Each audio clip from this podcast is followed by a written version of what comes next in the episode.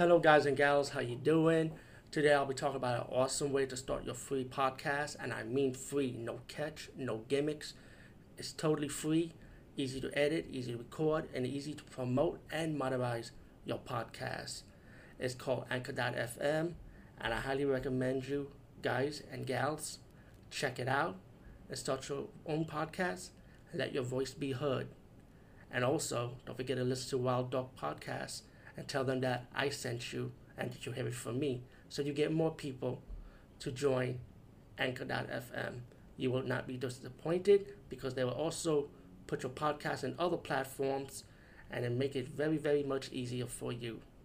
Have a great day, everybody.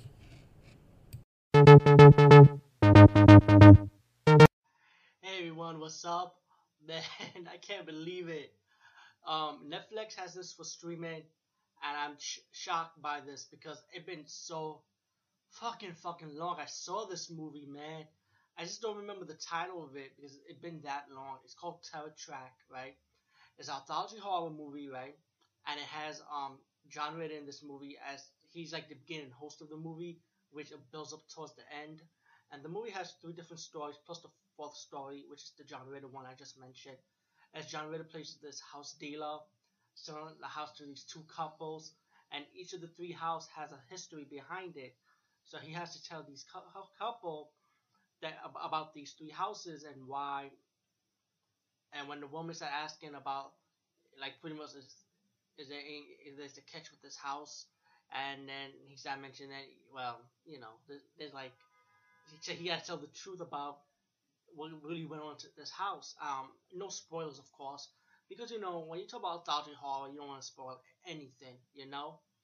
But one, the first story is about this this woman is cheating on her husband, and it has like it comes with consequences when the husband is caught both of both of them, and um, a, a kill scene has gone wrong. Let's put it like that.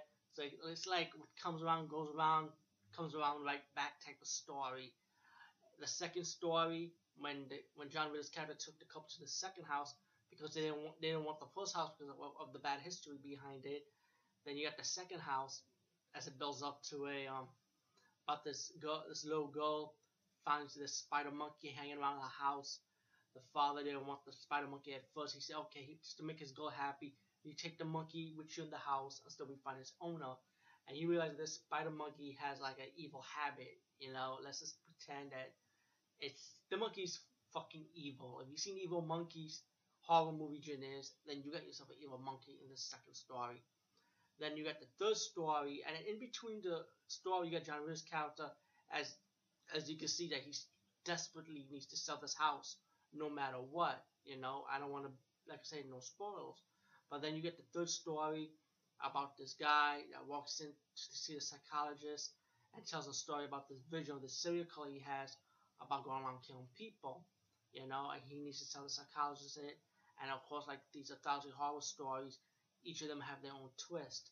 And of course, you got the wraparound story, the outro story, the, aka the fourth fourth story, which is the John Ritter's character story when he starts saying that he needs to sell his house bad, and there's a reason why, and then you got your twist ending as as the two couples start finding out.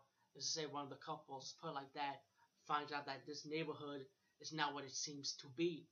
Um, all in all, Terror Tract was a definitely, definitely enjoyable anthology horror movie.